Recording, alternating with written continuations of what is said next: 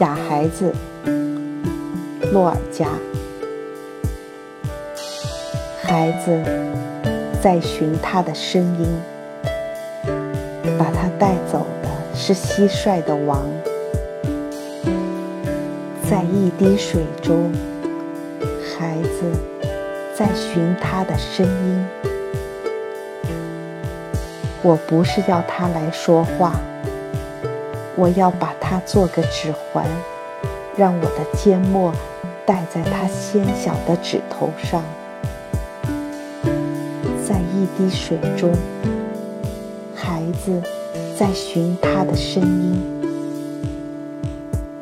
背负在远处的声音，穿上了蟋蟀的衣裳。